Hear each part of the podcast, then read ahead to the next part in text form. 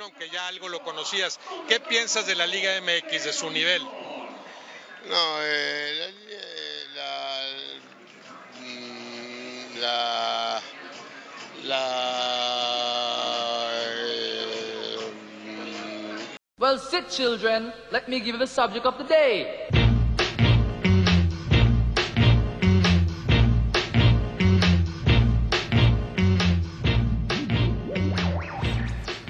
Hey, welcome to the To the Voyeur Show? the Voyeur's first Radio?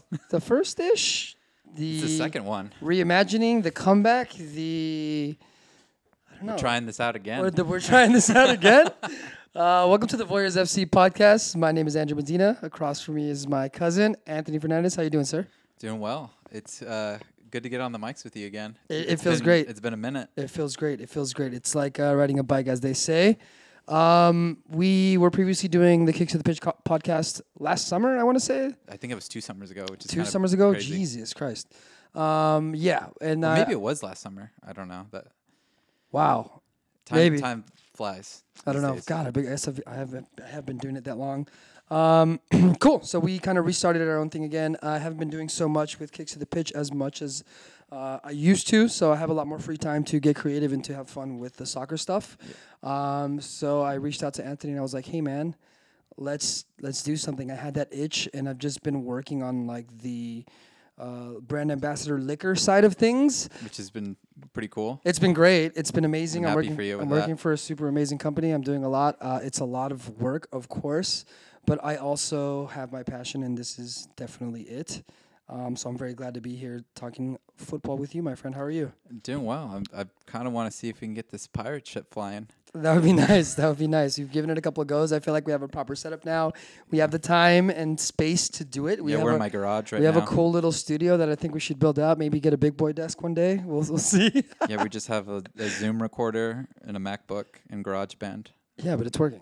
It's it's working great. We already demoed a couple calls. We harassed a few people. We did. and recap the the audio quality and we're like all right this is this might work So to give you guys a kind of a background of uh, what we're doing as far as like our ethos, who we are, what kind of the process behind, or the I guess again the ethos of what behind we're gonna or what we're gonna do, um, who we are as a entity, I guess if you want to call it. yeah it's kind of just Uh, like eh, honestly it's like a creative outlet that's Exactly. what Vo- voyeurs started at initially is just as like a weird creative dump for me and andrew's always kind of thought it was pretty funny what i was doing with it and i'm like let's just make a podcast out of it It was always it's I always go back to going to Anthony's house as a child. I grew up in Whittier. And Whittier is in East super East LA, basically on the borderline of LA and Orange County. So it was a weird it was a cool fun little town to grow up in. Anthony grew up in Fontana and then later on grew up in Yucaipa, which is like Inland essentially empire in an empire, but also very obscure rural vibes. Yeah. out there. Anthony legit had like farm animals and horses. grew up on a ranch Grew up on a ranch. His dad was like, woke up, you know, you guys would wake up at four in the morning and feed chickens and shit like that. yeah So when we got like in our, I would say like 10, 11, 12, around that age, Anthony's dad, like their parents built a house in Yucaipa on like where you guys have like 10 acres. yeah So they have 10 acres. So when we would go to Anthony's house, it was like a, it was like an adventure. You know, we would literally have to take dirt roads up there. yeah Like it was, you know, I mean, it wasn't like suburbia. It was like legit. Like we would go on hikes and we would go fishing and we would do all kinds of like fun shit. Yep. It would it would snow by your house, right? yep it was just the the rural badlands of southern california Yeah, a lot of uh, a lot of meth going on in that area. A lot Yeah, of weird I mean, shit. it's the butt of all the jokes here in Southern California. I mean, I get, I still get shit when I give people my number, and they see it's a 909 area code. They're like, "What? What? Like, you, wait, you're from there?" That's like, w- like, what are you doing here? Yeah, and I'm like, I, I oh, left, man. man. But the other thing that's funny is when you share your number with someone who else is, has a 909, you're instantly like, you have this "Oh my god, where are you from?"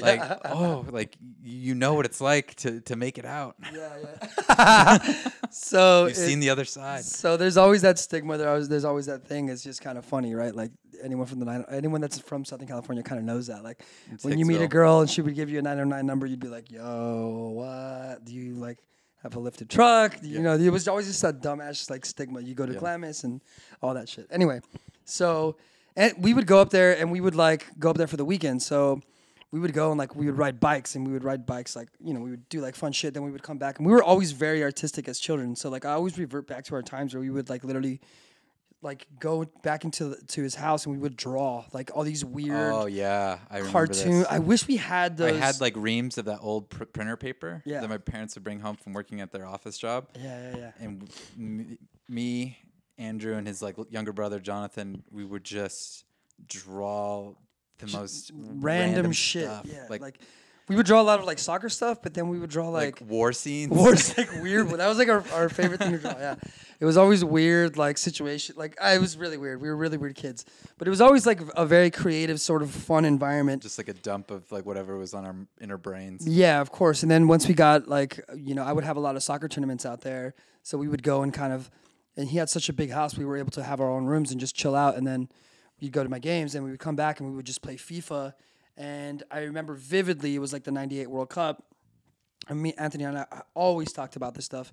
So we always like connected, always vibed over that nostalgia Yep. and over like being creative in a very weird kind of like f- quirky, funny way. And we just always had that kind of like same level of mentality and passion and sort of uh, just sense of humor with. Yeah, we uh, both have a pretty warped sense of humor, also. Yeah, definitely. I would say we both enjoy like we both enjoy dark humor without a doubt. So when it comes to soccer, we enjoy kind of those those obscure, weird, funny um, things, and obviously, like creatively, we wanted to get we wanted to have an outlet to do that. So that's what this is. Um, we have a lot more planned. I don't want to say too much as far as like anything else. playing, uh, taking a show at a time. Yeah, but for now it's just a show. Mm-hmm. It's uh, and we're gonna do. You know, we do have other things planned, but for now it's just a show. And we're gonna talk about what we want, how we want, whenever we want. It's gonna be free, free flowing. It's not gonna be uh, rigid. It's not gonna be ten minutes on this, five minutes on this. Uh, it's gonna be talking how whatever we want With whoever we want to. with whoever we want, We got- we- however we want, Mm-hmm. um, in the language that we want, and we're not really going to be shy about it. So that's kind of where we're at. Um, and today is the official first comeback Yeah. of Voyeurs FC. So on the show today, just to give you guys a brief rundown on some. You know things that we want to touch on. We're going to talk about uh, the Women's World Cup. Obviously, a lot of soccer is going down right now a lot of important tournaments, a lot of not important tournaments, a lot of diluted tournaments that are going on, but we're still going to get into all of them. One of them being the delusion of the Copa America. Definitely going to talk about that. Going to talk about the Gold Cup, maybe get into some U.S. men's national team and how. Uh, Maybe a little bit of season recap for Madrid and Arsenal. uh, yeah, we can definitely do that. I'm looking forward to. I'm just happy the summer's here, um, and Madrid are doing extremely well. Um, had a beautiful. We've had a beautiful off season so far, and it's not over, which is scary. Um, but I love it. Uh, I want to talk about some MLS stuff. I just recently, about two weeks ago, back fr- got back from Portland. Did my first away day with the LAFC supporters. It was fucking incredible. One of the most amazing soccer experiences of my life, and I've had quite a few. Um, but it was awesome. And of course, we're gonna get into some European transfer stuff. Uh, maybe talk a little bit about- Mbappe coming to the U.S. and doing uh, the whole little the whole little tour and whatnot. But uh, let's jump into it. Let's talk about the Women's World Cup. So far, I admittedly have not been able to watch as much as I would like, um, for several reasons. I'm bartending a lot more than what I used to be, and then of course my brand ambassador job involves me being out late, so it is a bit difficult for me to go to bed at four in the morning and then wake up. At You might catch the tail end of the noon game, huh? yeah, I can I can do that. Um, but typically I'm waking up at like nine or ten anyway. So, but now I have a lot more to do, so it's not always easy for me. Um, I have caught a few games. I I watched the Italy game the other day. I saw that beautiful goal. I forgot the girl's name, but she uh, had a hat trick, and there was another girl that had uh, just like a screamer of a, of a goal against um, against Jamaica, I believe it was. They beat them four five four one five one something like that. Um, but I haven't been able to watch too much. I have watched the uh, U.S. men's, or excuse me, the U.S. Uh, women's national team, and they without a doubt look like the world champions. They look like The best team in the world. the best team in the world, hands down. I've seen France. I've seen Germany. I've seen even Sweden. Um, I don't think it's There's a close. gap. I think there's a gap. I don't think it's close. Even though France is supposed to be like, you know, the It's the, up there. the it I, team think- right I now. think we're in the top four. Yeah. Um, even teams like Japan, who were who have been strong in the Like past, back-to-back finalists. yeah, they didn't look. Actually, you know who looks maybe str- strong on a, on a or looks on a maybe a little, a notch right below the U.S. women's national team is the Italian team. Yeah. They've looked good. But other than that, I haven't seen anything outrageously, you know, any, anything super great. But it's also whenever you watch the Women's World Cup, and it's not to like shit on anyone, or it's not to to to, to hurt them or to knock them in any way. What they're doing is is incredible. It's just a lot of FAs and the infrastructure that these countries have is just not up to par at all. Uh, case in point, the Thailand game. Yep. If you want to speak on that, I mean, Definitely. I mean, it was Thailand's an amateur team. They they they're one of their star players is just she's like a senior at UC Berkeley. It's just a huge gap in quality, and it showed. I mean, that's what happens when you go 13 0 up, and it was rough to watch. Like I I I was watching it, and just goal after goal after goal after goal, and So there was a bit, there was a lot of controversy on such this. a- there was such a gap. there was there was a lot of controversy about this. Okay, and for me, I it's not like there's there's a lot of there's a lot of things that you have to take in mind to, when it comes to this game. In my opinion, I know everyone has varying degrees of what they believe in and what they think should happen, and I get it. Like, mm-hmm. Dude, this is the World Cup. You've been dreaming about this since you were a kid. I mean, I totally understand that. I I've never obviously I never have played on that level, but I've any anyone that ever has laced up soccer boots has dreamt of scoring a goal in the World Cup. Yeah. That's anyone's dream. Mm-hmm. And for them to make it like all the respect, all the props, it's it's so the yeah. two scored their first goal and everything. dude, I I understand all that. But also you're the US women's national team. You're the three-time Three-time champions. three-time champion. You're the reigning champion. You're expected to be in the You're final. expected to be at a certain level, right? Mm-hmm. The Thais, I think their best player is a sophomore at Cal Berkeley. I yeah, yeah, yeah. That's what I just said. Yeah. I believe. Mm-hmm. Yeah, so um, that's kind of wild to me that you would be super stoked about beating a team that way. Yeah. I don't mind that you score. Tw- I score twenty goals, score 30 goals. I don't give a shit. But the way you they were celebrating, to me, was embarrassing. Yeah, it was. It was just not cool. That you know, even so, like especially for someone like Megan Rapinoe, who's like A veteran. a legend, a legend for many reasons. Yep. For what she does off the pitch, you know, the whole like she's a she's a she's a to me she's an example for for any athlete in the world to Mm-hmm. do a lot of amazing things, uh, being who she is, being proud and gay and being open about it and all that stuff, right? And equal pay and all that. She's been Mm-hmm. A champion for that and she like all the respect in the world. But for someone like that to score after 11 you know the 11th goal and then go and like do this weird like crazy celebration Yeah, or at 13-0 and the whole the whole bench is kind of doing like a little like arms linked party. I, I just one thing I, I I think about is that something happened at Barcelona with, when Puyol was captain. The some of the like, I think some of the guys started doing like a little skit after a goal, and he just like I think it was. I'm pretty sure it was Neymar. I'm pretty yeah, sure like, he like. or like the Brazilian dudes. Yeah, yeah, Just getting a little too comfortable, a little too loose, and not having that being disrespectful. yeah, He was just squashed it like, no, cut cut the crap. Let's get back on our side. Let's keep keep the game let's going. just go. Let's just Yeah. go. And you know, again, I understand from both sides. I I would. I've I I wrote my I, I wrote a little tweet on Twitter and I caught fire. A lot of people disagreed with me. Mm-hmm. A lot of people agree with me. a lot of people have really kind of like hot about it because they want the women's team to get their shine and there's the whole, the whole debate with the, the equal pay and, and and the gaps between the men's team and it's it's an issue and they wanted to flex. Oh, dude. Yeah. Uh, there's no doubt about that. Yeah. And look, here's the thing: is like I'm also a champion. Like there's there's a conversation that have ha- that happened right before this World Cup. It was literally a few months before the World Cup started. Right? There was the whole equal pay thing. There was them suing the U.S. Soccer Federation, Mm-hmm. and that they should be paid on par with the men. That's fine. I agree with it. I don't think Yeah. they should be paid less. They're professional athletes. Yeah. Now the question becomes, how often does does women's soccer draw n- big numbers? And that's a different debate. That's a different sort of situation. You know, I remember there was a press conference with Ronda Rousey, right? When Ronda Rousey was at the peak of her stardom, mm-hmm. when she was crushing everybody, and she was the first female MMA athlete to be like, I mean, transcend the sport, right? She was mm-hmm. uh, doing movies. She was in in cell phone commercials. She was like a superstar. Mm-hmm.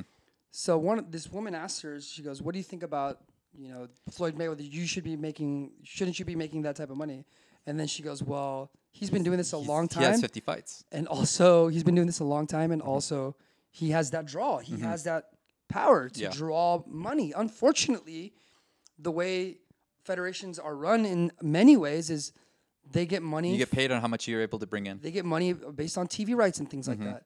And I'm not saying that's just the truth. That's just not that's not like debatable. That's not really uh, but the the truth is is like more consistently Mm-hmm. over time the men will draw more. But on a World Cup year the women draw way more. Yep. Right? But the problem is and what sucks and what needs to change is that F you know, US Soccer Federation, not only the US Soccer Federation, but MLS and you know, to me, they need to get more involved and get women's like women's teams involved and, and get every big market a women's team. I was recently in Portland. That was one of the things that blew my fucking mind was Thorns. the Thorns are so well supported, bro. They have It's a, almost the same. it's almost the same, yeah.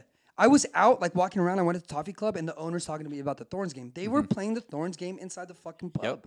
Why doesn't that happen anywhere else? That should happen. If you're arguing about like like I don't I, I don't disagree that any of the women should be paid any less. I don't disagree with that at all. However, if the women are going to get paid, you know, whatever, ten million dollars a year, and their team can't s- sells fifty tickets a game, mm-hmm. that fucking sucks. Why is that happening?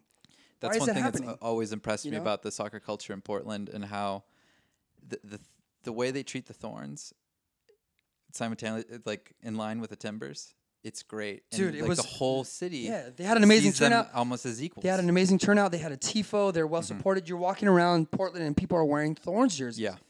I don't I don't know if I see that anywhere else. You know what I mean? I think it's it's because they market them well of course. and they're in the community. Yeah. And people know it.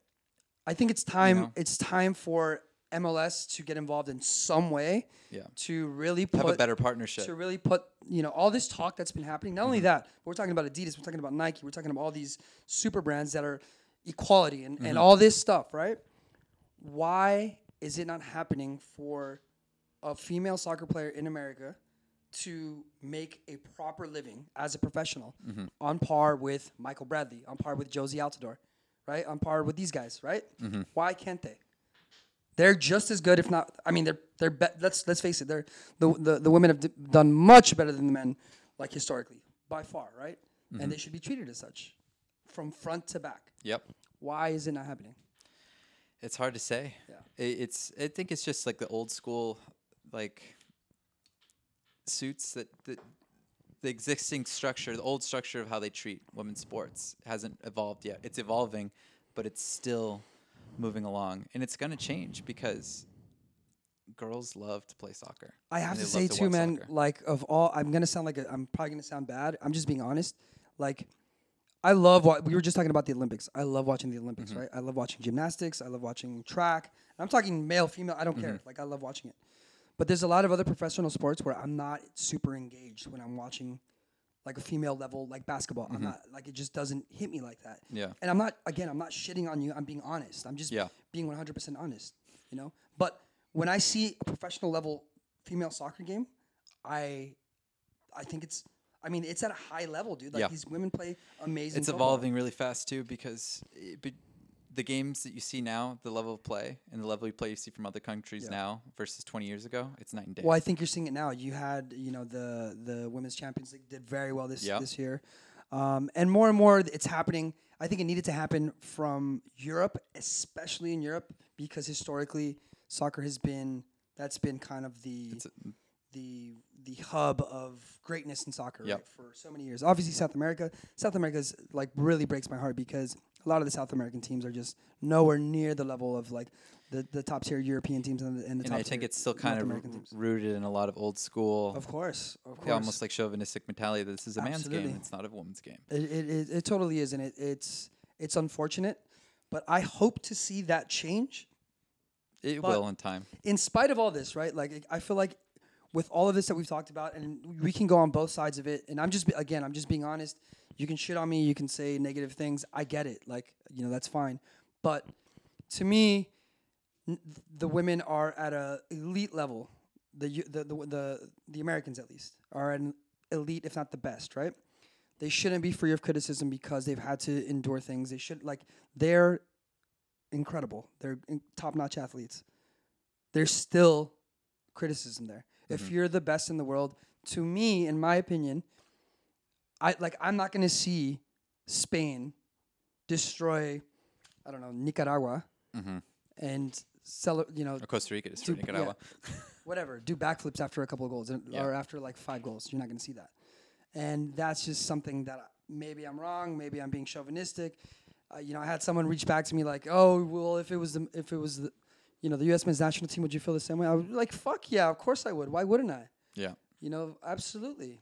We're not we're not, you know, we're not Spain or Germany or anything like that, but we should beat Manners Thailand. are manners. We should be Thailand, and we Yeah. Mm-hmm. should do it with respect. You know what I mean? We should we should destroy them, like beat them, beat them. That's fine. But I mean, the celebrations were, were way overboard, in my opinion. It's just tone deaf. It's just like not not being. yeah, yeah.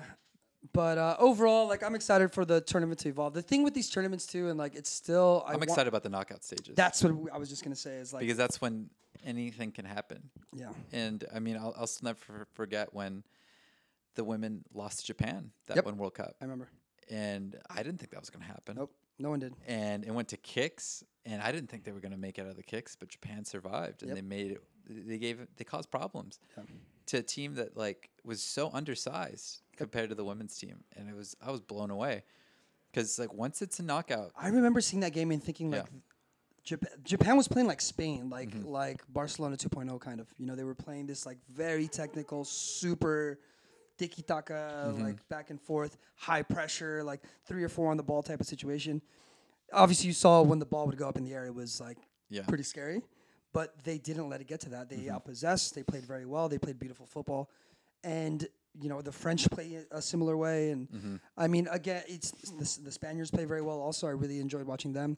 Um, I just think like right now, the the women's level, the women's game on a whole, isn't up to up to par where you're getting these amazing games in the group stage quite yet. You know what I'm saying? I agree. you still see these flares of brilliance. You still see a couple of cool things.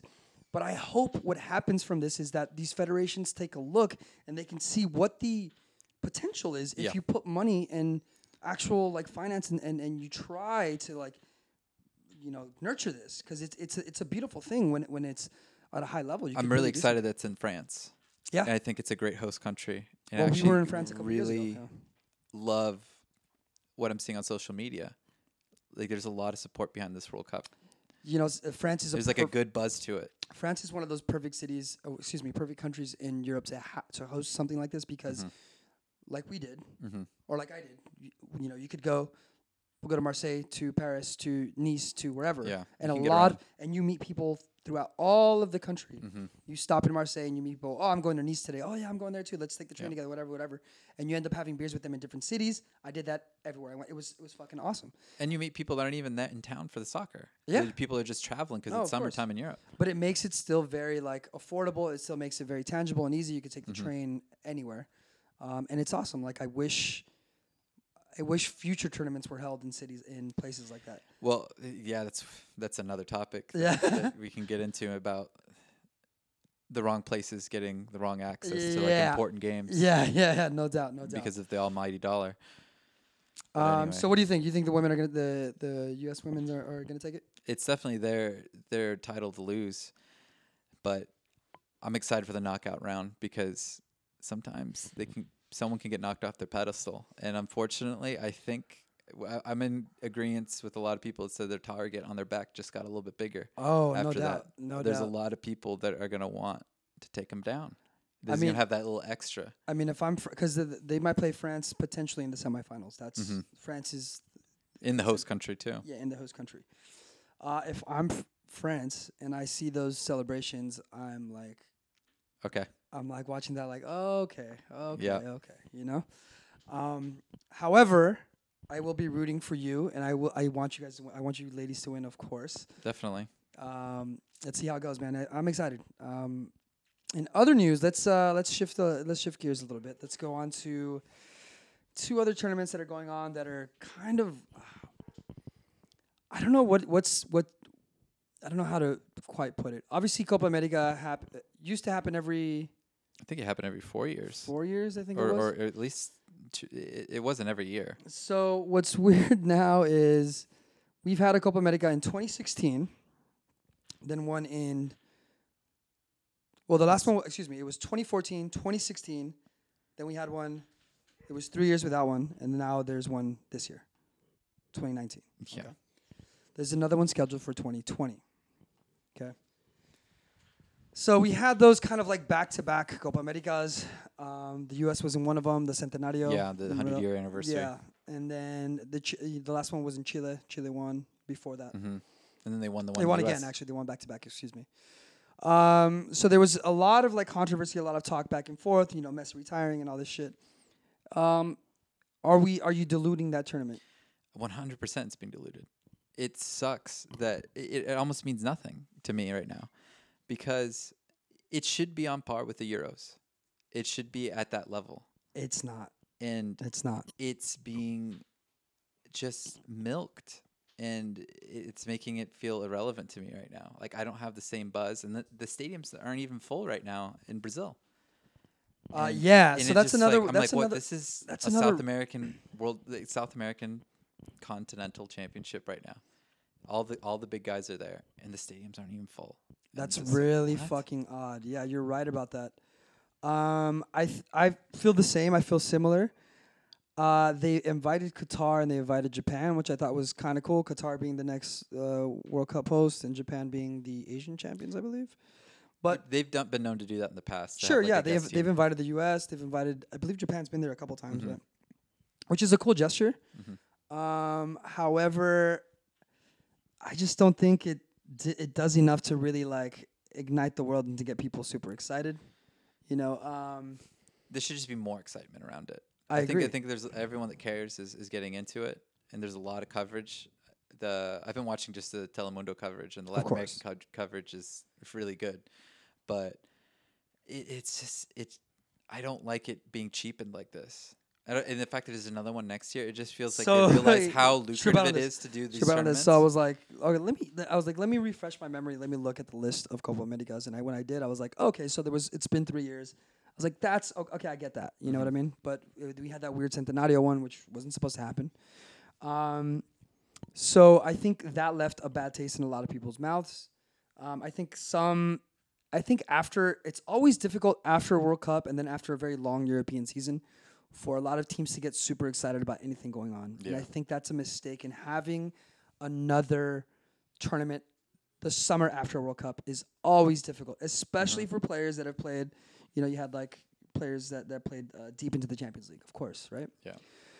So I think that becomes difficult. I think it's a bit overkill and it's a bit much. Um, in my opinion, and I wish w- what I wish would happen is that they just got Concacaf and CONMEBOL and they put it all together in one tournament. I am also like a fa- as a fantasy idea because like I doubt it'll ever happen, but just to strengthen the the the whole federations as a whole to combine them into one would make the North American Conference half. They'd force the U.S. and Mexico and Costa Rica to raise the bar Yeah. because the the standard of play is going to go way up now. Oh, without a doubt. Because if and it'd be rad to see a World Cup qualifiers. The World Cup qualifiers they're similarly similar in structure to UEFA, because UEFA qualifiers are always intense. Yeah, they're you, you, like you got to go to you got to go to fucking Georgia on like a Wednesday night. Yeah, and it's like you got to win your little group Yeah. if you want to go to the World Cup, and Yeah. there's always a big dog that le- gets left out, or like at the last World Cup, a lot of big dogs Yeah. got left out. Italy, Italy, Netherlands, Yeah, and it, you can't you can't coast. You can't just like get by. yeah, man. It's I like mean, if we had trouble with TNT, forget it. If we if we were to combine let's confederations, not bring that up, Yeah. please. So, um, you know, I agree with that. I, I agree with it being cheapened. Um, some of the results that have been cool. I mean, I, or not cool, but like, you know, Colombia beating Argentina. I hope Colombia wins it. I want I want a new team to win it. I want them to do well. I, I've always liked watching Colombia. I think Argentina's extremely overrated. Uh, I think Messi. You, you know me. I'm not the biggest Messi fan. Uh, I'm not a huge Messi fan either. So I think he's great. I think he's. Don't get me wrong. I think he's great. He's Legend. He's one of the best ever. Obviously, like there's that goes without saying. Um, it's just he's only done well with Barcelona That's it. And he's, he's only done well with Barcelona. and he has this like magic window where he has like a Copa America every year that he can possibly win. yeah, and, and that's he what's can't do it. It's like it's every opportunity there to win a major trophy with Argentina. insane about this is I was just having this conversation on Saturday with a guy, um, and we were talking about how, you know, like m- let's say Maradona. Maradona didn't have this many chances, this many chances to win tournaments. You know what I'm saying? Like Messi has had plenty of opportunity to do very well with the national team. He's made it to some finals. That's not that's not shit on that on him for that, but. Has he been like world beater? I'm gonna take over the whole fucking planet, Messi. No, he hasn't. Let's be honest. That's just hasn't happened. The last, and not only that, in the past three or four years, Argentina has really, really, really been blasé. They're they're they're not as good as they used to be. Period. They had a really weak World Cup. France destroyed them in the World Cup. And it's not for a lack of talent. No, of course not. I mean, It's just like they can't- Talented. Play as a cohesive like team.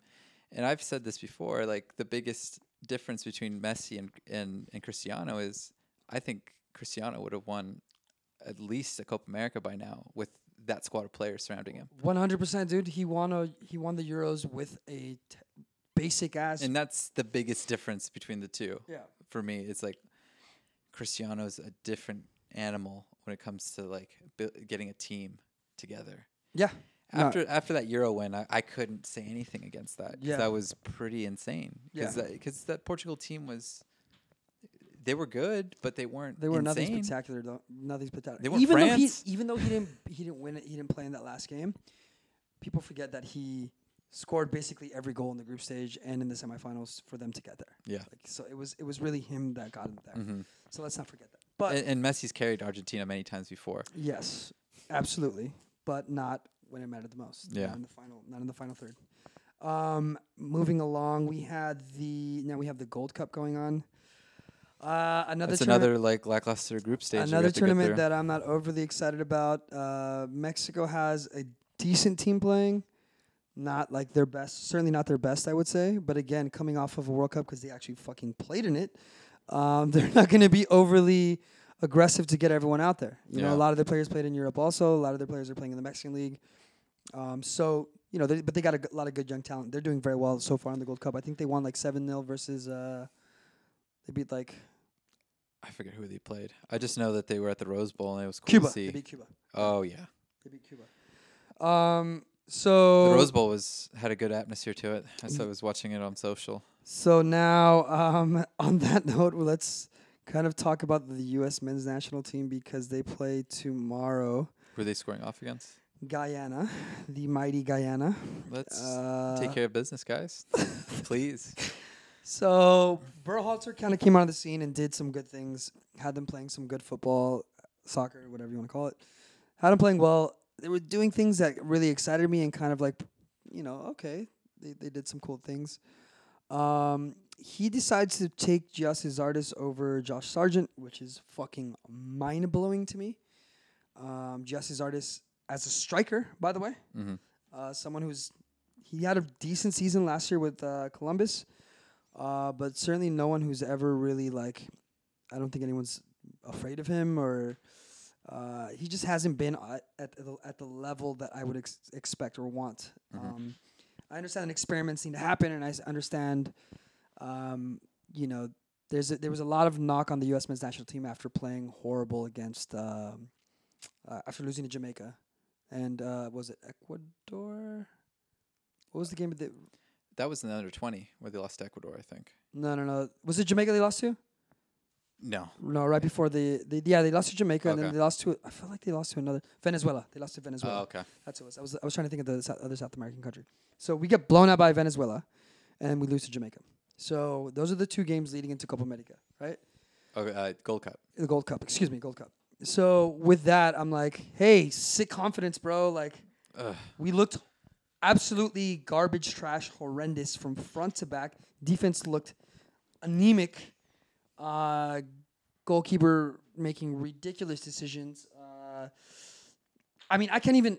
I just. I'm, I'm like. I, I'm getting frustrated thinking about it and talking about it because it was so, like, disgusting to watch. And there was a lot of like. Again, there's always this thing when you go on social media or, or Twitter or Reddit or whatever, and you go and you kind of like see what the general vibe is. and people are like overall disgusted. But then there's these people saying like, imagine being mad about about uh, imagine being mad about uh, you know a coach trying to experiment and trying to bring some new things. That's all. That's good and gravy. That's fine. We need to experiment for sure, right? But we're leading. We're going into the Copa America. You should have your squad like pretty much dialed in. Yeah. You know, or excuse me, Gold Cup. You should have your squad dialed in. You should you should know who's going to be playing at that point, right? There's zero confidence amongst the team. I I'm sure they're going to beat Ba- Guyana. I'm sure, Yeah.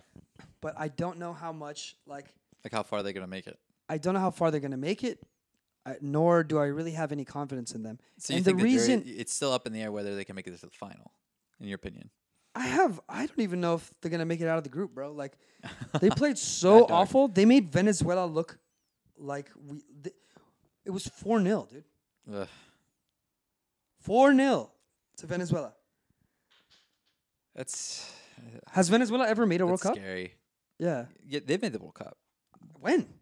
a, I- a few seasons ago. I don't remember. a few, a few cups ago. I, I- mean, they, they're a strong South American team, but they, They're they're, not- They're, it's not not- 4-0 against the U.S. It's strong. not Brazil. It's not Chile. It's you know what I'm saying. And they they got they, they just got destroyed, and it was in the first half, you know, and it was Yeah. just it was so awful, so embarrassing, so. And people say like, don't overreact. No, fuck that. We didn't make the World Cup. There's been nothing but shit since that. Mm-hmm. We had a couple of cool friendlies that looked great, but other than that, we've looked horrendous, and it's embarrassing. And we need to get it fucking going. Like this is not okay. This is not okay. And not only that, what's ha- what's happened is, is like the lineups that are being put out and the people that we have, in, the team that we have at the Gold Cup is not one that fills me with confidence in any way, shape, or form, like at all. You know, there's a couple of good players there, but certainly no one that like I'm. I- feel like if we play Mexico, we'll lose like 6-0.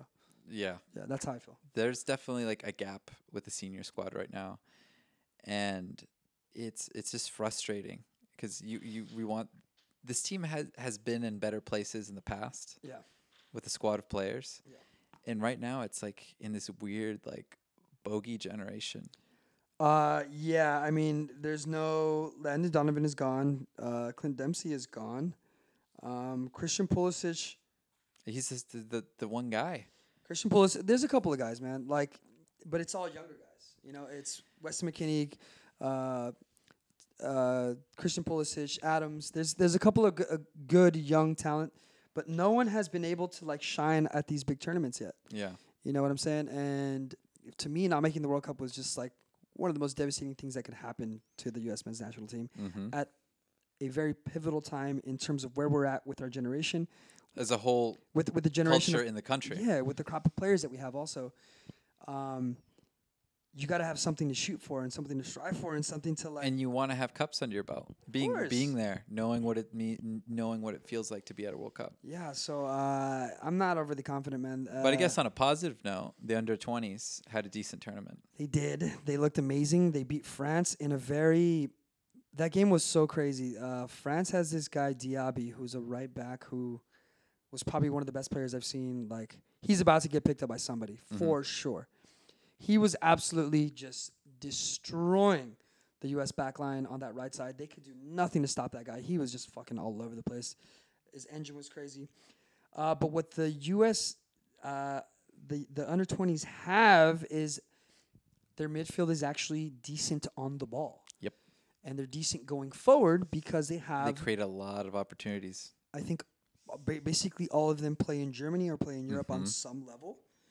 The entire backline was MLS, which is kind of funny, I Mhm. think, or for the most part. But you saw a different level of sort of, obviously, a different level of play and confidence on the ball that we're not used to f- with American players, and that's something that I've wanted for forever, you know. And it's always been incredibly frustrating when we would play better opposition. We would do this kickball shit, or we would do this like counterattack long ball shit, where sometimes it worked, sometimes it didn't. But There's nothing you want to bet the house on. no, fuck no, it was it was all over the place. you got to right? make your own luck, and you have to do that with a strong midfield. So yeah, you have to do that with the strong midfield, and the under twenties have that, and they have a competent striker, and a lot of things, right? And it's see, ultimately these un- these youth tournaments, these youth cups, you get to see where everyone else is at, where all the other countries are at. The Yeah. fact that we were able to knock out France, who were probably a, a favorite for the tournament, They were the favorite. Yeah. it it's, it says a lot that while things at the senior level are not looking great at the moment. But see, like the future, it, it, there, there, we have something to work with. Sure, but th- that's years. also happened in the past. Like we've done well, like Freddie Oh, his- generation and Altidore. yeah. Yeah. we've always done well at these tournaments. You know, what is what what falls off? What happens? I think it falls off when they're not being tested week in week out with their pro teams. They, these kids got to stay in Europe.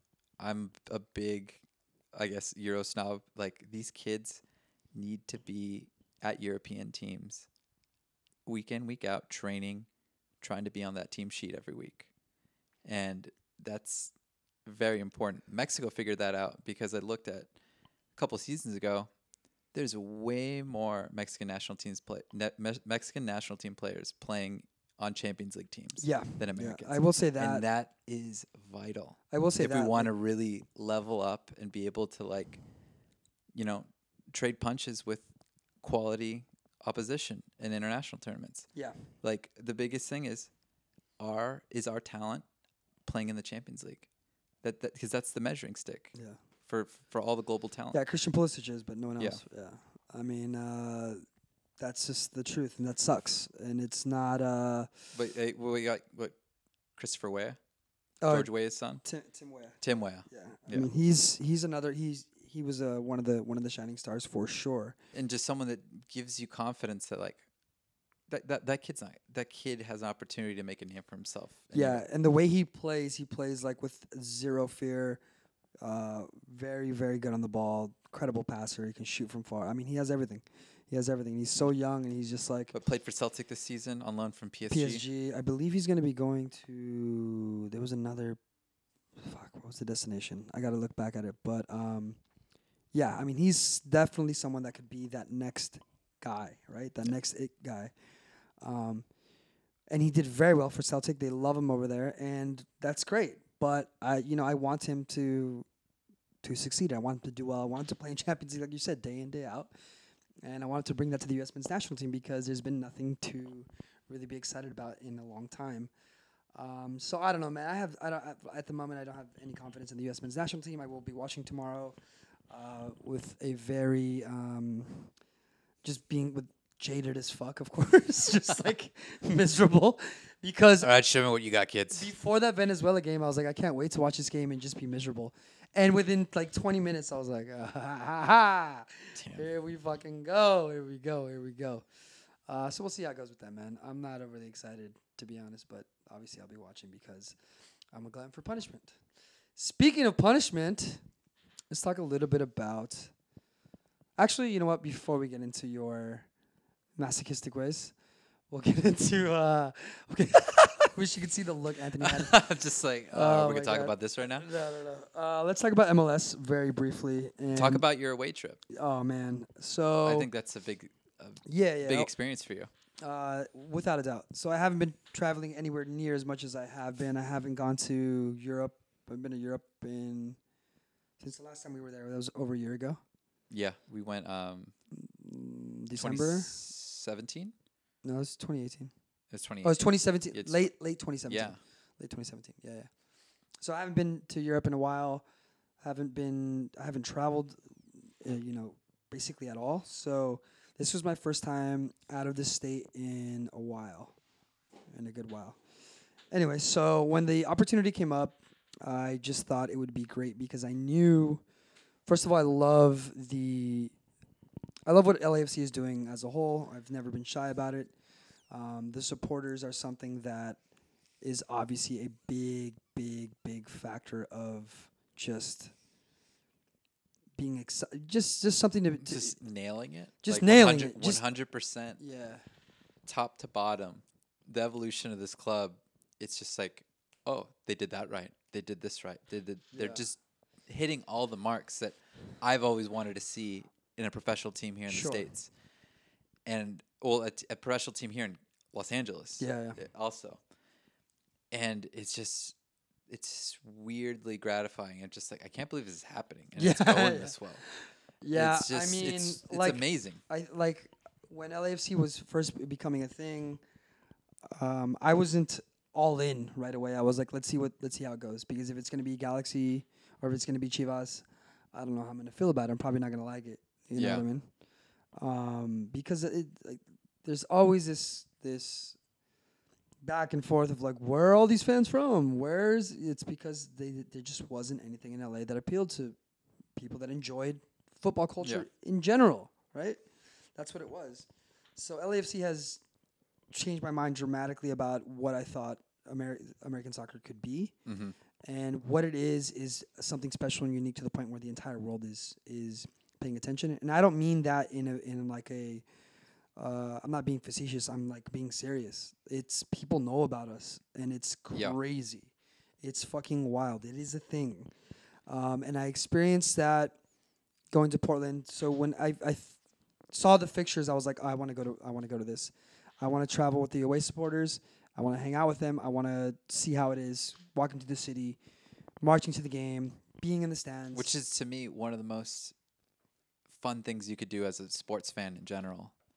It, Oh, like dude. i- i- is to go to a away game. well, this is something that American culture just doesn't understand It happens in college. at all. I think college sports happens. Maybe, maybe, but not on the level of certainly. It, it's not a thing like soccer.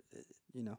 I, I mean, uh, I think I love college sports because it's the closest we got to soccer. Because I've been to like UCLA football games, Mm-hmm. like, and I've seen a UCLA football game against Oregon, and there th- it's like the whole Oregon end is packed, or an ASU, and Sure, like sure. the whole end Okay. is packed. So it's like it's Yeah. it's fun to go to the other team stadium and party. Yeah, yeah. And it's that's- fun to yeah, ruin yeah. parties. that's what's really fun, and that's what happened. Mm-hmm. Um, so Portland, I've always just wanted to go because I've heard it's a dope city. Uh, I have a couple friends that work at Nike. I want to go visit them. Just kind of go, get lost in the city, do my thing. So I went up uh, alone for the first day. Just kind of walked around the city, got lost, went back, and then I In met full up LAFC garb. full LAFC garb, getting weird looks for sure, without a doubt. Uh, people did not like, they did not like us there. With, a, I mean, there were don't get me wrong, there was a lot of people that were super nice and like, you know, had some beers, talked with some people, but there was a lot of dirty looks, a lot of, um, a lot of people upset for sure. And people don't like Californians in general. Ah. Uh, yeah, but also we were pretty loud. We stopped traffic. Um, this is gonna change. This is this is what's beautiful about the situation, right? Is that nine about 900 people went from LA. 900 away supporters. Mhm. Um, in the history of MLS, I haven't seen a game where I'm watching, like, let's say Toronto, and I only hear Montreal fans, or I only hear Yeah. Dallas fans, right? When we watch San Jose LAFC, you don't hear San Jose at all. No. Even in the RSL game that happened in the Open Cup, you only heard the LAFC fans, and it wasn't that many of them. That's fucking wild, dude. So to go to Timbers match was not only was it a historic match, f- f- like in the perspective of what is happening at that stadium, who they are, who they have been historically in MLS, a to me a top tier franchise historically. They've done well. They One of the best representations of MLS. Without a doubt. Best some of the best supporters, if not the best supporters in MLS historically. Um, and so I just you know, this whole soccer city USA shit that they that they say. I think it's a little funny, but whatever. Um, so I I went there with this kind of open heart, open mind, like wide eyed, let's see what this is. Um, and I met up with my cousin and his wife. We hung out, we ate good food, we got beers, we did our thing. It was fun, man. It was just a fucking beautiful time. Now the game day was weird because we got up, we went to go watch the Champions League, we watched the Champions League, and then we basically drank all day and marched to the stadium. This is something that's going to have to change and going to become a thing in MLS because of away support and because what's going to happen naturally when uh, new teams come on, they're going to look at what everyone else is building and just go, it goes higher from there Yeah. to me, what LFC has done is they've looked at the Timbers, they looked at Seattle, they looked at Dortmund, they looked at all these like They looked at a lot of international supporters Yeah, and what gets them- without a doubt, international this supporters. is the brilliance of YouTube. You see how hard other people go, and you're like, we want to do that. Well, so when we were when I met up with some of the guys, they were having beers. We were sitting at their Airbnb and they're watching chants and they're watching marches Mm-hmm. and they're trying to coordinate how they can do a march at. So they're like literally like studying this shit. Yeah. You know what I mean? And that, that's fucking awesome. That's Yeah. like I'm like hell yeah. You know I love that shit because they are, you know, living, breathing the culture and they want to elevate their game, and that's fucking awesome. You know, you know I can't hate on that. So this is what what's going to become a thing is uh, it's going to have to change is that our march to the stadium was not planned very well at all. And the way it happened was the supporters group and LAFC had to get in contact with the Portland front office. Portland front office has never experienced this type of away support. Obviously, they were ill-equipped. Uh, they didn't have a proper route for us to march. Uh, we stopped traffic. There was honking. There was a lot of confrontational situations. There was no police at all. There was Yeah. one. I saw one police officer the entire time. Um, and I know that if that was like in Carson, it would have got really ugly, really, Mhm. really ugly. Um, and I'm not just saying that because like I'm saying that because I know how it is on both sides. I saw what happened at the Association League a couple uh, months ago. I know how supporters feel about each other. Not only that, I've been in other places where support culture is taken to a different level. I don't agree with that shit, but you cannot control everyone. And whether it's good or bad, people feel some type of way when you march into their into their city like that, in front of their stadium, in front of their fans. Yep. People are gonna feel some type of way.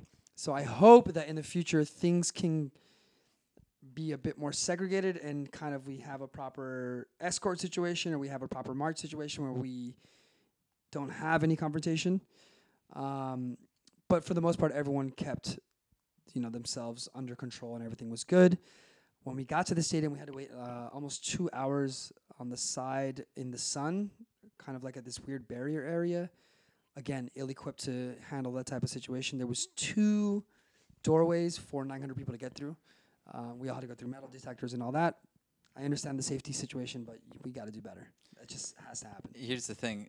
I've had I've been to one away fixture, Arsenal, and it is so tightly segregated. It has to be. it- Oh, especially it's in England. I so mean, tightly segregated, and you have your separate entrance, separate concessions, separate everything. And then the mo- the most recent game, I, I went this past winter in, in November. I went to a game in in Sweden. Actually, it was Malmo. I was at Malmo Stadium, and it was against Hammarby from Stockholm. We got there early enough because we were going to shoot some photos, and we got there right when the away support showed up from Stockholm, and the cops were ready. of course. Bunch of cops on horses, bunch of cops on the street, and basically, you don't if if you're wearing scarves of the rival team, you you don't get to just go anywhere. Yeah, They're like they're being escorted to the arena yeah. and we were just kind of walking with them taking photos and then we were trying to leave and they're like immediately they were like no no you're not leaving this giant scary swedish police officer and then we're like "W- we're, we're from california we're just and then they just heard us speak and they're like all right just get get, get the hell out of here and That- then yeah, yeah. I had my tickets in the away section of that state of uh, Malmo Stadium, and I had to walk all the way around, separate entrance, and then if you see the entrance, it's like a security, it's like a border point, checkpoint, bunch of scary cops. Like you're just not gonna want to pull anything, and then you get in, and that whole away section is just separate and netted up, So that was another thing. and it was super fun. that was another thing is the away support was not segregated at all. So they gave us like a small little section, and then basically what what more people did was they bought tickets in kind of like to the left of us, Mhm. right? Because there were so many people. Yeah. So there was families like Timbers supporters Mm-hmm. that were like sat trying to sit in the middle of the LAFC supporters. They're like, "Well, we bought our tickets here." They were looking at us like, "What the fuck is going on? Like, uh, what, what, what is this?" And so, you know, Portland, th- the the ushers and like the front office came and escorted them, gave them other seats Yeah. because, dude, there was a guy that walked in the middle, like he's walking up the stairs. He's like, I like, well, I'm gonna get to my seats. he, go, he points at me and uh, Sergio, my cousin. He, go, he points at us. And he's trying to talk to us, and he's covering his ears, like he's plugging his ears because we're too loud. And I'm like, bro, you're gonna have a really rough game. You should probably sit somewhere else because it's not gonna get any quieter. yeah. Um, it's not gonna go down like that. Um, but once the game started, everyone was just. We were kind of like the energy was sucked out of us because we were waiting for so long, and everyone's tired. And then they want us in there a couple of hours before the game starts, of course, which is fine. I understand. Uh, so we get in there, and we're kind of sectioned off in this weird little corner, but it's awesome. So we get there, we start getting beers. Everyone's feeling good. Chants start hour and a half before the game, um, and then they don't stop. this is something that I haven't felt in a while. I haven't sat with the, I haven't sat with the supporters in a, in a, a, I mean maybe a year or so. So the energy was incredible. Um, the vibe of the entire stadium it, it looked beautiful, but uh, the Timbers Army was. I can say this without any sort of hesitation. Was very, very, very underwhelming. Um, I think it was a bit of a reality check for them. lackluster. They were qu- quiet. I didn't I didn't really hear them at all. Um, the tifo I thought was weak as fuck, like super weak. for a team that's historically had insane. I think ti- I think awesome Timbers have had some of the best tifos ever. You Mhm. know the Freddie Interna- Cougar- international level tifos. Yeah, yeah. The the Freddy Krueger tifo. The uh, the Rob, was it Rob Ross? What's his name? The Bob Ross. Bob yeah. Ross. The I mean, there's so many good ones, but I just thought this one was apparently it was some obscure like, um, uh, so, some obscure amusement park that people from Portland know about or from Oregon know about, which was like, I thought this would have. I thought it could have been like, I guess this is me being arrogant and, you know, maybe rightfully so. Is that like I thought maybe they would have said something to us to make like s- something about LAFC and like shit on us in some yeah. way, or done some like big like because it was their they haven't played this was their first home match since they've done the, re- the rebuild of the stadium, Mhm. so they haven't played at home all season. Uh, they've had a rough season. They, they don't have the best team right now, but I expected it to be like whoa, and it wasn't. Um, Yeah. it looked beautiful. Everything looked beautiful. Don't get me wrong. Like the atmosphere was great. Everything was cool. It's just, um, I didn't hear them. I expected to hear them. I expected to see more, um, and there was a lot of sitting down, quiet periods. And I think there was several reasons. First of all, like I don't think there's their their support is as strong as it used to be. You know, um, I think it was their first time in their new stadium, so they haven't really had that in a while. Mhm. Um, and then also I think the early goal LAFC we scored within first five That's always deflating to any. I and it was a really bad keeper error. So I think that was like certainly deflating. And um, just the game was awesome. We we came out two 0 Should could have been three 0 um, Then uh, they come back really hard in the second half to start the second half. Then we, we turn it up a bit. And we score, and get our third goal, and then we hold on, and it's a it's a great game. Uh, game was awesome, very chippy. Like they, I mean, fouls all over the place, very dirty, very. I mean, there was a lot of fouls on Carlos Vela. There was just, it was crazy, man. It was it was a really tough, chippy, tight sort of game. Yeah, it, it was fun to watch on TV. Yeah, I saw it. and when I when I played it back and I heard how we sounded and everything, I was pretty pretty happy, pretty blown away to be a part of it. Um, it's something special, man, because we've starved for this sort of culture my whole life in in in, in the states. I've wanted that.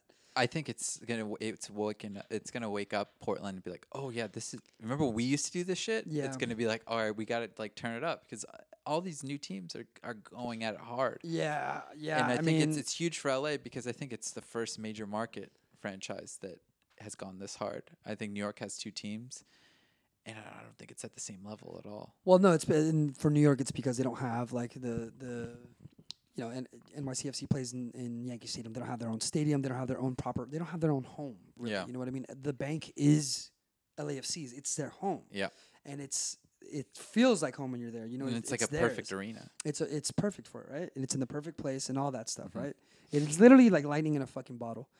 Um, it's just staying there. The, the vibe was just incredible, and I wa- I remember feeling tired. And then during the game, I just I didn't get tired at all. I was just up. I was singing. We were chanting the whole time. Um, yeah, there's just an energy and and and a, and a thing that's just so fucking special about that. It really is the best. That that's the other thing. Like, kind of going back to like the, the Premier League reference with Arsenal. There's the atmosphere at the Emirates has always been kind of muted and and kind of eh, just not not lively.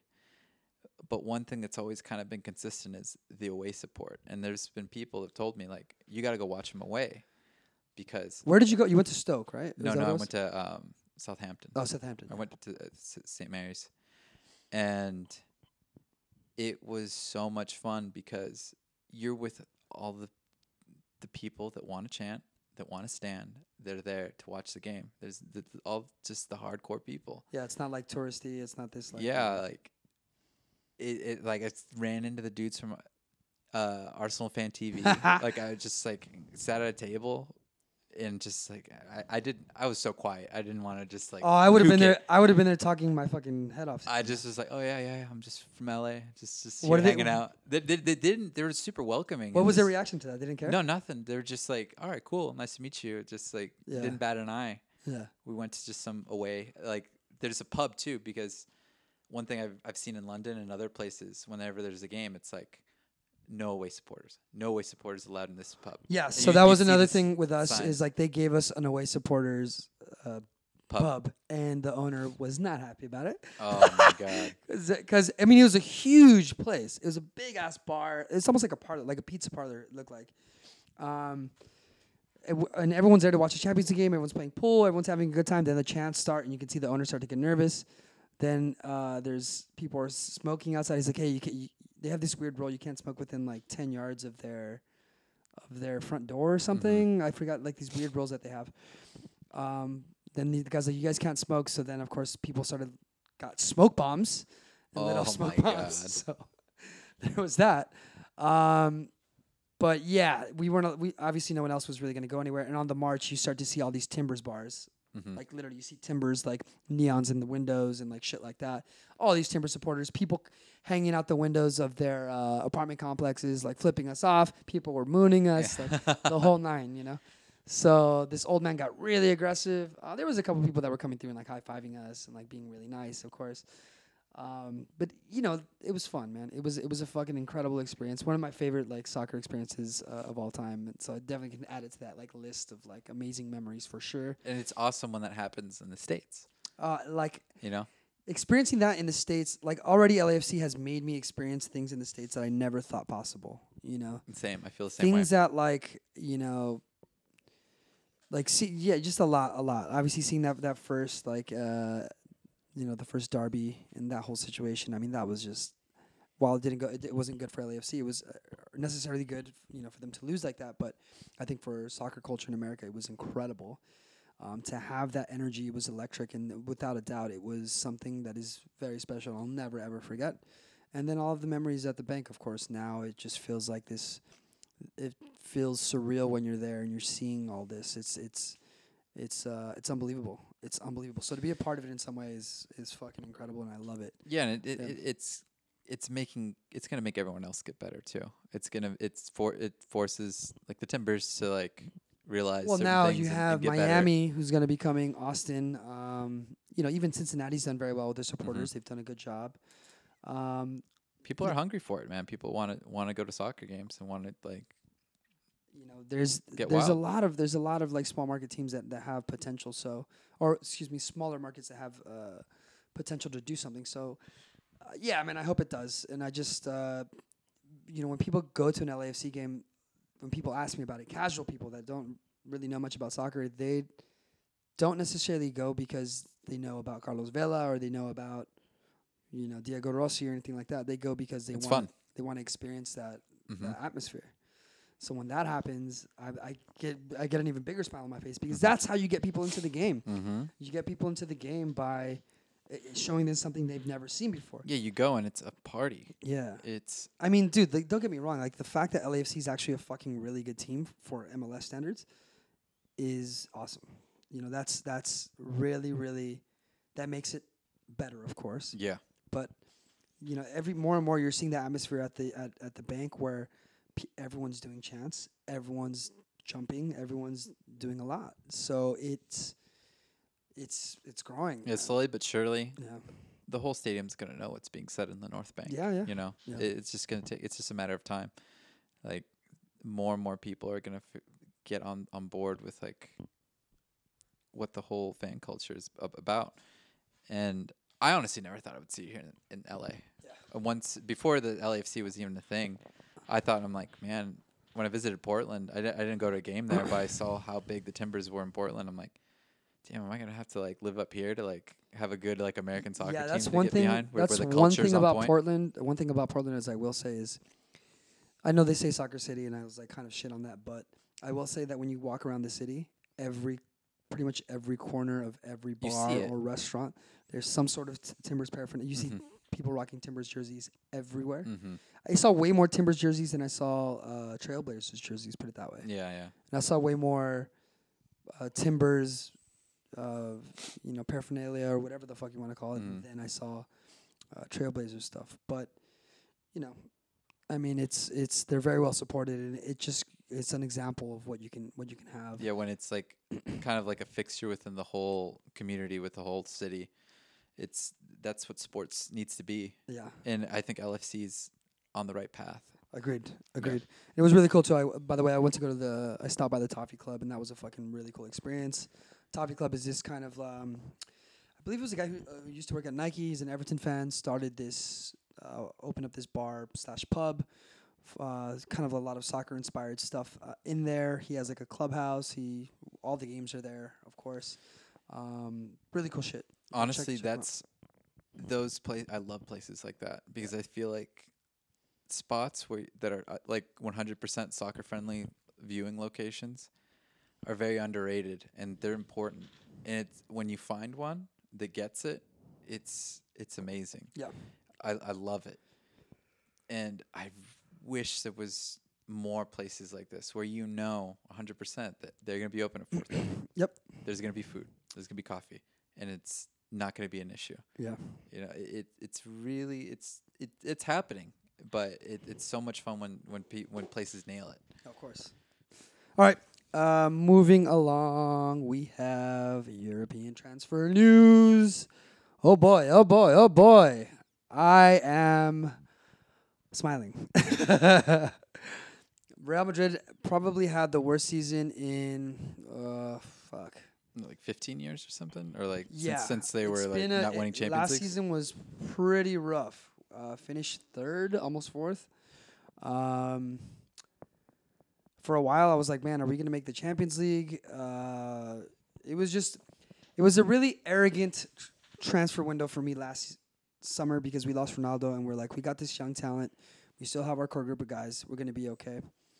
Um, while everyone else, e- everyone else was building in some way, shape, or form. Um, I didn't see much. We obviously didn't do much, and then we didn't do well this throughout the season. Clearly, uh, Ajax destroyed us in the Champions League, which I mean, Ajax. I don't know. I didn't want to think about how they didn't make the final, but Ajax was just like the darling Cinderella story of last year. Uh, they reminded me of Dortmund a few years ago when Dortmund had Lewandowski and Götze was flying on all cylinders, and uh, Reus was healthy, and you know, remember that squad that was just Yep. they were fucking incredible. Um, so you know, with all that, I was like, me knowing Madrid, in my head, I'm like, what is we're, we're going crazy this offseason. We have to. It's not gonna not. It's not gonna not happen, right? So within Champions League was two weeks ago. Mhm. So in that time, we like have last month. we have acquired Jovic, Rodrygo, uh, Mendy, Militao. And there's one more big head on the list. So we've we've enforced ourselves. Oh, and excuse me, Hazard, of course. and there's one more big head beyond Hazard on the list. Um, some people are saying Pogba. Pogba has openly said he wants to leave. I wouldn't mind that. I'm not like Pogba's a bit more polarizing than what I when before he went to Man U. I was like, I want Pogba, you know. But since he's been there, he, he's kind of like left a bad taste in my mouth. Although when he does play with France, he plays a lot better, in my opinion. But he's just been kind of all over the place, and he hasn't been super consistent, in my opinion. However, playing for Madrid could change that. Playing under Zizou could change that. Playing alongside Modric and Kroos and these fucking monsters, that's a different level, right? It's a different thing. So, we'll see. So far, we've been lights out. We've kept a lot of our young core. We have a good amount of veteranship in there. Um, maybe Bale is is unhappy, but I don't really care. um, overall, I'm just ecstatic, man. I'm super duper happy. My team is gonna be beastly next season. Uh, now, on the flip side, I'm gonna let you sound off on your on your Gooners. Well, I basically almost I feel like I've taken a year off of football this past this past year. I've just kind of I of feel a little bit. I feel. I feel that way a little bit also. I kind of like really distance myself emotionally from everything. I just kind of just I need a break. I'm not gonna, I'm not gonna watch the way I've watched in the past. I'm not Arsenal, gonna, you see what you do to people. I just needed to kind of like reevaluate what was like important in my life a little bit. And it, it, a, a lot of it has to do with you know the new co- the new coach and, and like a new squad of players that I haven't really like fallen in love with like the way I have previous squads. It, it it's like I, I don't I don't feel it like I have had in the past. Still love the team and always gonna be a supporter, but I'm just like I need to just kind of keep it at arms r- at arm's distance Yeah.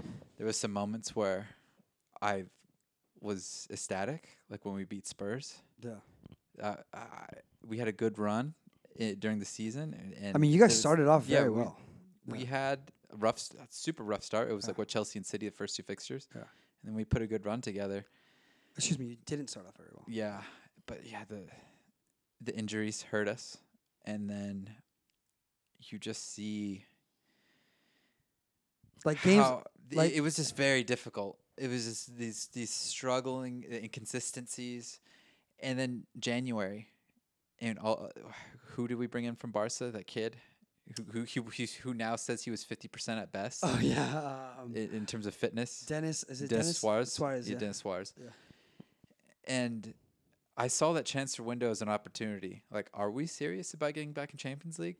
Like, we need our our squad's depleted. We need to invest if we want to get this top spot. Mm, didn't do it. Yeah, now and, like, and and then we're we're in the run of fixtures to close out the year. Doing pretty good, and here here you get pulled back into it. You get pulled back into caring. I remember You get this. pulled back in. I'm like, I remember we're kind of killing it. We're kind of we might get third, and then we're in the spot where third place is in our hands. third place is in our there's hands. five games left. We have the easiest run of fixtures compared to our rivals. So this is hilarious because we're in this group chat with my cousins, and like there's I don't know six of seven oh of yeah, us. tell them about that. So there's about seven of Fuck. us. One of my one of my cousins, Sergio, who supports Juve. He's a We have a lot of cousins. There's like eight of us. Yeah. So um, well, there's eight of us in the chat. There's way more of us that are out there, but just in the chat that are like we're really close. We talk about soccer and FIFA and of Classic Latin family. Yeah, we talk about soccer more than anything. Um, but he's a Juventus fan, so he Kind of. Kind of. But he's he's used to like supporting a club that is successful, that goes out and buys big players, that has endeavor and wants to do well. Anthony doesn't support said club, right? So me knowing Anthony, you know, better than I know Sergio, or better than Sergio knows Anthony. Sergio starts being very optimistic. He's like, "Dude, you guys got it. You guys are gonna make the Champions League. I'll bet you, uh, you know, hundred bucks or whatever the fuck he said." And I just start laughing because I'm like, "Dude, Anthony." I was like, "You don't know Anthony. Also, you don't know what it is to be an Arsenal supporter. He just doesn't get it. You just don't get it. You don't talk that way. You don't." Like you- no, there's no like diehard Gooners like, dude. I think we're gonna kill it. I think we're gonna totally like. I mean, like it, especially these days, you know, Of 'cause course. there's there's a history of heartbreak with the team. Yeah. But anyway, go on. So he starts kind of he's being very optimistic, and I'm like, Sergio, shut the fuck up, dude. I was like, you don't you don't know what you're talking about at all. I was like, and, you're making Anthony angry for sure. Because I picture I Anthony reading it. this. I picture Anthony reading this, and his I could just see his blood boiling. Like, dude, just shut up. I could I could picture Anthony just saying shut up, like just like audibly saying that.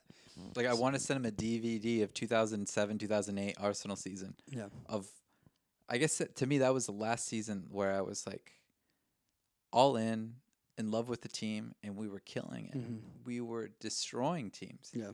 and after the the Christmas break, we there was like people on podcasting. Oh, they have one hand on the title, and then you shit you shit the bed, Yeah. and your player gets broken in half, And and, then it's been that your captain's crying on the floor on the field. Ten years And later. then, yeah, and then it just hasn't gotten too much better since then. Yeah, It's been so 10 years. There was there was that there was that, and and then when when it finally happened, the, the season ended, and I was like, "Fuck, I'm sorry, I told you." And I was like, "Sergio, I fucking told you." He's like, "I'll never say anything about Arsenal again." Yeah, like, I'm just like, just stop. I would be like, just stop, just shut your mouth. Like that's enough. Like you don't need. To, don't speak on this. You know, you have no place to tell me anything about this team. I don't care how optimistic it is. yeah, Ugh. Yeah. And then sure enough, like he he just finally he got him like, oh damn, like especially after the fucking Baku final. That was a shit show. And oh like- my god. He was text he was texting like in the chat like, dude, one what one nil. Like they can come back and win two one. That's my prediction. Arsenal's gonna win the Europa two one. And I was just like, it's 3-0. It's, it's just like Two minutes later.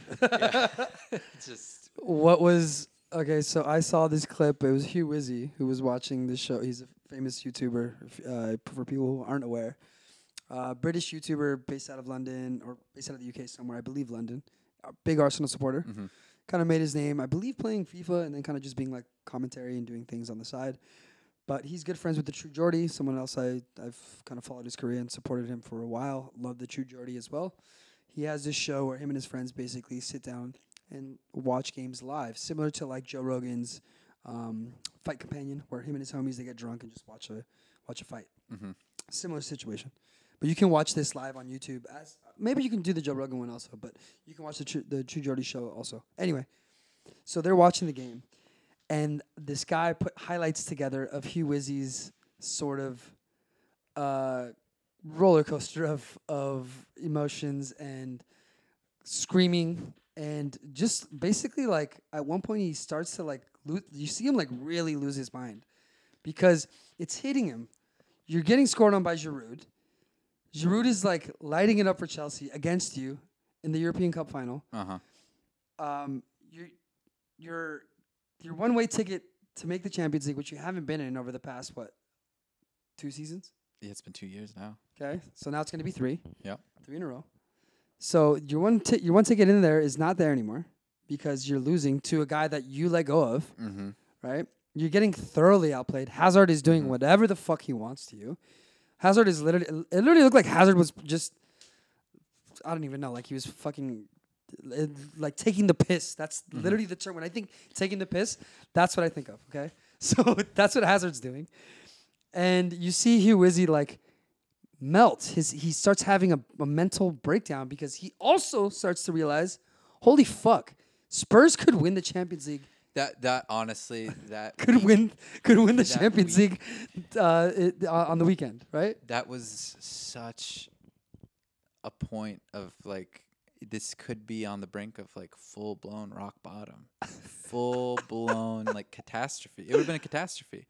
When I watched Ajax blow it and, and and and lose to Spurs the way they did, I was like, "Fuck, I can't enjoy. This is this is bad. this is bad, bad, bad, bad, bad, bad." Well, this is what this is what he said. He's like, "We're finished. We're done." Yeah. He's like, "We're finished." I don't know, and he was just kept going over and over. And you see everyone at the table just looking at him like, "Dude, sit down, have a drink, relax."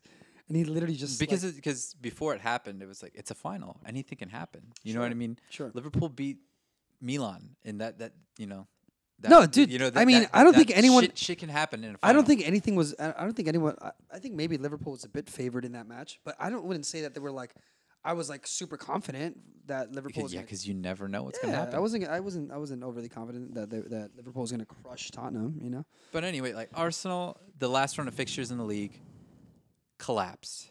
Three losses in a row and a draw. It, it's just unforgivable. like how? But then at the same time, it's like the squad is so, so depleted. They were Yeah. so exhausted. Yeah. They just could not get across the line. It's like colla- It's like someone in a marathon who's just all of a sudden like cramping and just like sh- shitting themselves and th- they're dead. And then it's like, well, we're at least we showed face against Valencia, played very well. I'm like, maybe we, we there's still hope for us. That was a to fixture. That was honestly a fixture I did not think you guys were gonna win. I was very surprised that you guys took points at Mestalla. yeah. And you guys did well. I was very very shocked. In th- that game, Keep in mind that Valencia team beat Barcelona in the Copa del Rey. yeah. Keep that in mind. It, it wasn't anything to, to to scoff at. It actually gave you hope. Like, Yeah. well, if we did that, well, we can take care of business against Chelsea. We've Chelsea weren't overly confident. Like, I th- that didn't sh- lead me to believe that they were miles ahead of us. No, of they had a rough season too. Of course. So I was like, it's game on. And first half was like 0-0 still. And it- I was like, okay, cool, we're, we're in it. And then the, the full collapse happened. And it's just like, oh my God. like this was bad, and then you're stressing out about the Champions League final that's coming up on the weekend, and luckily that went Liverpool's way. But then after the fact, you read tweets from the Liverpool owner saying that like, you know what, very happy with the team, happy they won the Euro, uh, the Champions League, but we want to win the league. That's that's our primary focus.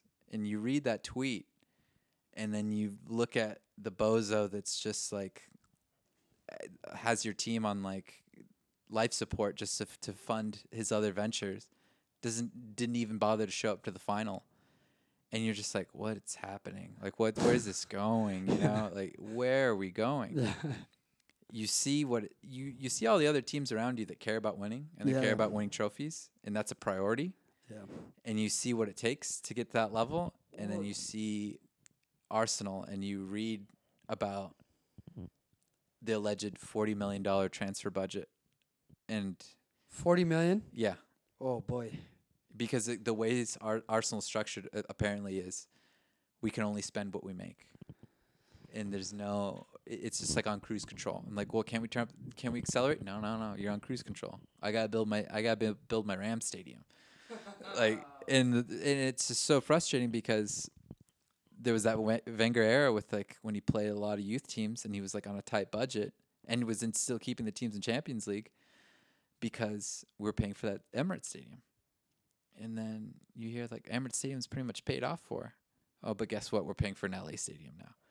So our hands are still tied by a guy that to me he doesn't see Arsenal as any more than just another asset Yeah. just another thing in his collection that he get generates re- Well, I mean, I from. think you see that with a lot of certainly a lot of American owners going. I mean, I shouldn't say that because Liverpool's owners have done very well. I think. Yeah, they but their previous American owners Yeah. didn't do too well. The But Hicks then you and look Gillett, at yeah, yeah, yeah. and then United's going through You certain. look, I was just gonna say, look at United. United is, I don't think United's in any better of a place than. and we were, Arsenal you know, are. 20 years ago, we were the teams to see. We Well, were the without a teams doubt. constantly knocking heads for the for the league title.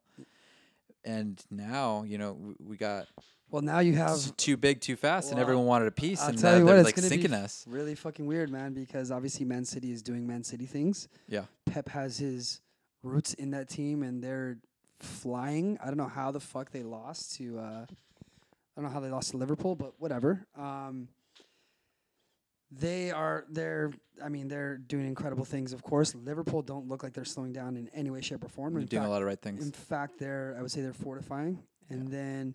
Now you look at foreign investment coming to Newcastle. That's what I was gonna say. I- i- if Newcastle gets the right investment, they're historically a, a big club, Yeah, and they have the supporters, Yeah. and they have the history, yeah. and boom, th- th- they're back in it. Yep. If Everton gets their shit together, Chelsea, Chelsea's still there.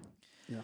But Chelsea's in a bit of turmoil, right? Because Abramovich technically, he's his relationship with the club has changed in the last few years. Ah, okay. There's certain I don't. things. I don't know too much about it. But I think I I forget it's certain like political issues or something's going on between Abramovich and Chelsea that keep him out of it okay. the way he has been in the past, and I think that's why it has also in line with Chelsea not being at the level that they once were. sure. even though, but like- now we'll say this. I mean, they sold Hazard. But- they still have yeah. a pretty decent team intact. They're not going anywhere. They're still a top four contender say, for I sure. I wouldn't say they're going anywhere. They're in the Champions League next season. you know, so they're doing okay, and they have a lot of money. Uh, they just offloaded Hazard, which is pretty crazy. Um, And Spurs, yeah. They're- Oh, they're actually, s- I forgot. Chelsea have a transfer ban, so I think they have a transfer ban till Mhm. whatever. And then Spurs, right? And then Spurs are still a, a, a solid team. Uh, that's like six teams ahead of you guys. it's just it's just frustrating because I I don't know. I don't know what's going on with the team, and I don't have a lot of hope. I mean, I don't. I would you say? internet. Would you say this is like the darkest period? it's getting there. Yeah. I think if we miss another Champions League, and if we if we don't pick up any silverware, not even if even if we don't win like a League Cup, it's just it's just not looking good right now.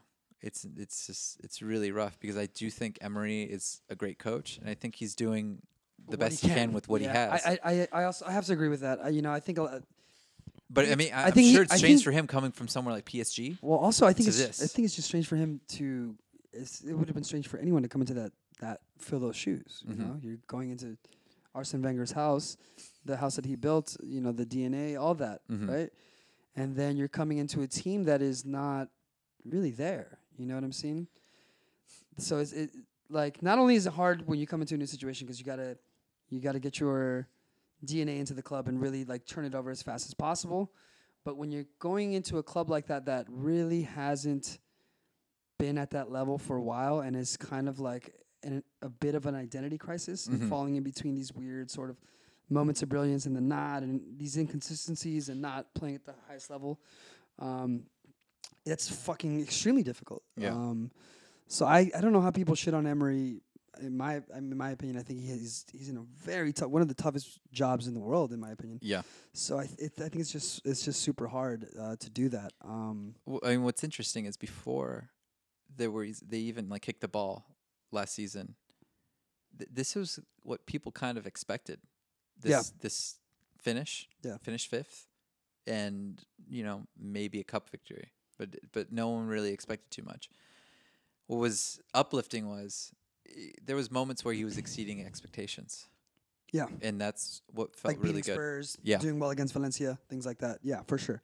But b- I mean, dude, those are those are positives that you gotta like look at and be like, dude. I mean that those are big those are big wins. Mhm. Like, you have to take some sort of positive from the shit ending and whatever you had, you know. But for me, it's wild, man. Um, the landscape has changed dramatically. Um, I think what's gonna be interesting is how Spanish football changes for me. Also, um, I think Ronaldo not being there has really caused an interesting void. I see the rise of Valencia coming into play. Mhm. Um, Griezmann, you know, the Griezmann deal is not fully done. You heard about this? Yeah, I I- I've I've I've heard that. So Barcelona, the Barcelona president or director, one of them said that it's not done yet. They haven't spoken to him. Uh, so a lot of weird shit with that because the Atletico director said he's gone. The, yeah, he's been planning on going there since March or something. Yeah, so I don't know what the exact situation. Griezmann himself has not said anything, Yeah. which is interesting. Um, I don't think that's a good place for him to go. Neither do he wants I. to go there, that's fine. Um, Barcelona are going to look very different next season, I believe. I believe uh, Luis Suarez might be on his way out also. Um, and then Madrid just taking over. Also, there's talks about Neymar going back to Barcelona, which I think is even more kind of eyebrow raising because he didn't leave on the best terms. No. Now he's at PSG, and the PSG owners are basically openly calling him out, uh, kind of saying that they won't put up with his antics and they want him to be a soccer player and not, you know, some whatever fashion model fuck boy. but yeah, there's uh, a lot of different spe- spe- special treatment that he gets playing well, with there too. Of course, of course. So the, this is going to be an interesting, probably one of the more interesting transfer windows we've had in a long time. There's been a lot of movement already, and people are waiting. I I feel like people are waiting until after Copa America and after the Gold Cup to make uh, final decisions on certain players.